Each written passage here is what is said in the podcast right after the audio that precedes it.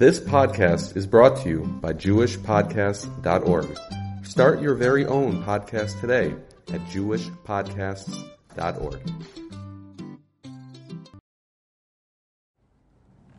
A good Erev Shabbos. Just like to wish a, special mazel tov to Rabbi and Mrs. Gershon Brafman on the birthday of a great grandson.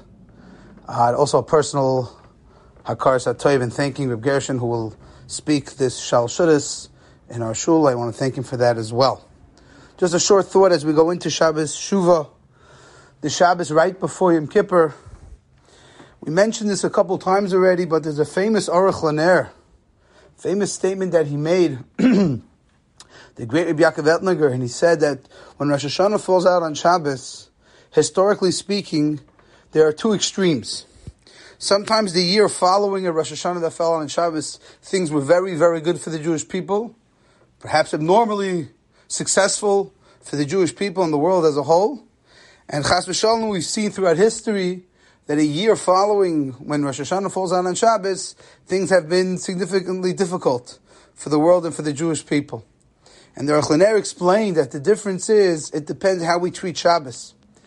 Because the reason we didn't blow shofar last Rosh Hashanah, the first day of Rosh Hashanah last Shabbos, was because of Shabbos.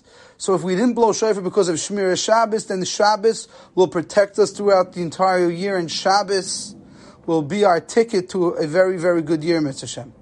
But if we didn't blow shofar on Shabbos that Rosh Hashanah fell out, and because the fear of violating the Shabbos, and yet we didn't treat Shabbos properly at, in the subsequent weeks, then we lose that protection, we lose that Shmir from Shabbos. So the Aruch Laner explained every year when Rosh Hashanah falls on a Shabbos, the following year depends on how the Jewish people will treat the Shabbos. If we're extra careful with Shmir Shabbos week after week, and we're more zahir, we're more sensitive, and more careful with keeping Shabbos, then it can be a Hashem, an amazing year, a wonderful year, a year full of only brachas.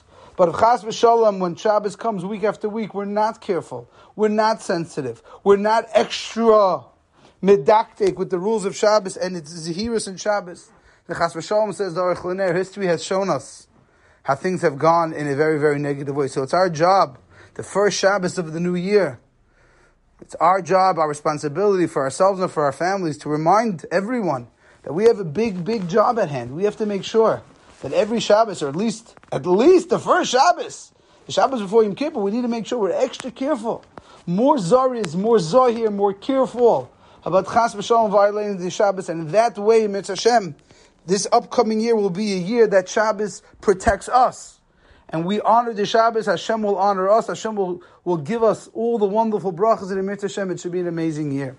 Just want to share a short thought that I think is also very relevant to the parasha as is to the time we find ourselves.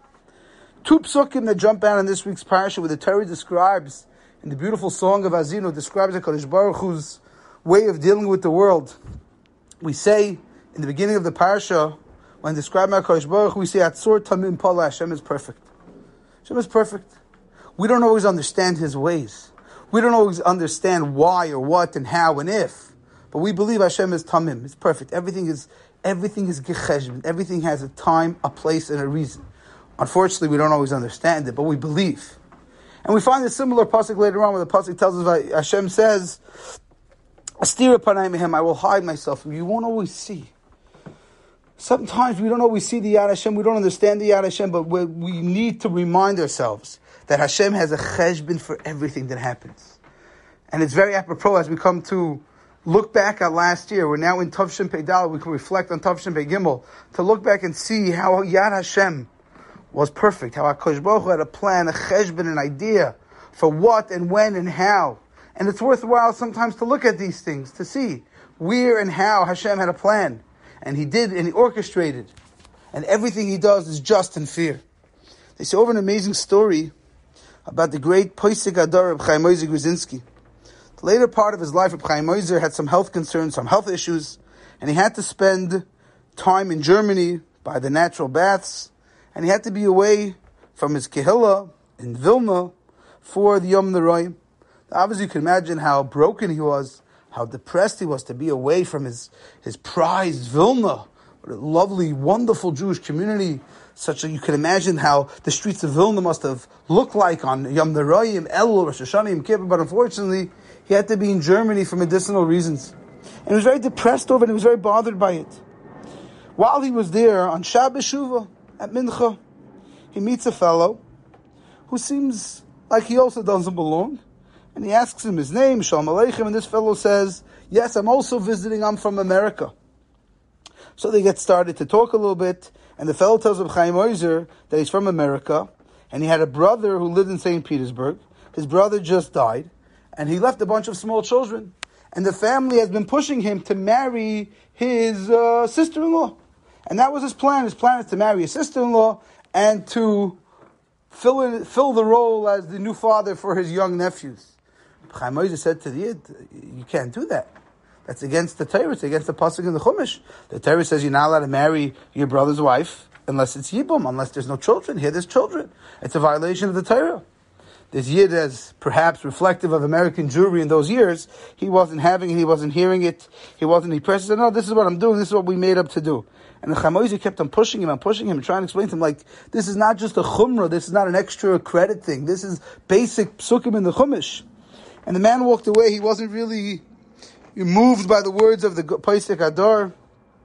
And the fellow said to, to Reb Chaim he said, maybe if the chief rabbi of Vilna himself would tell me, maybe then I would listen. Chaim turns to the man, he said, I am the chief rabbi of Vilna, and I'm telling you this is not allowed. Only then Reb Chaim Oizer realized that there was a plan. A Kodesh Baruch Hu put him here, in this community where he didn't want to be, away from his family and his and his his, his beloved Kehillah, because he was going to save a yid and a family from being over a serious isser. And he knew now this is why Hashem put him where he did.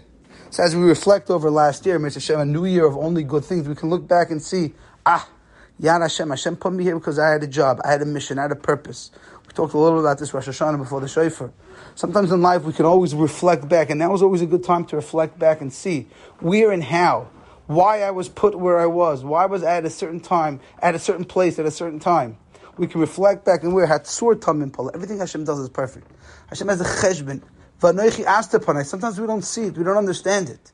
But as we grow closer to HaKadosh Baruch Hu, we view him as our Melech, we realize that he has a cheshbon for everything. Mr. Hashem, we should keep the Shabbos properly. We should value Shabbos. We should see more and more in our lives, Yad Hashem. We should see clearly how HaKadosh Baruch Hu is navigating and orchestrating every step in our life.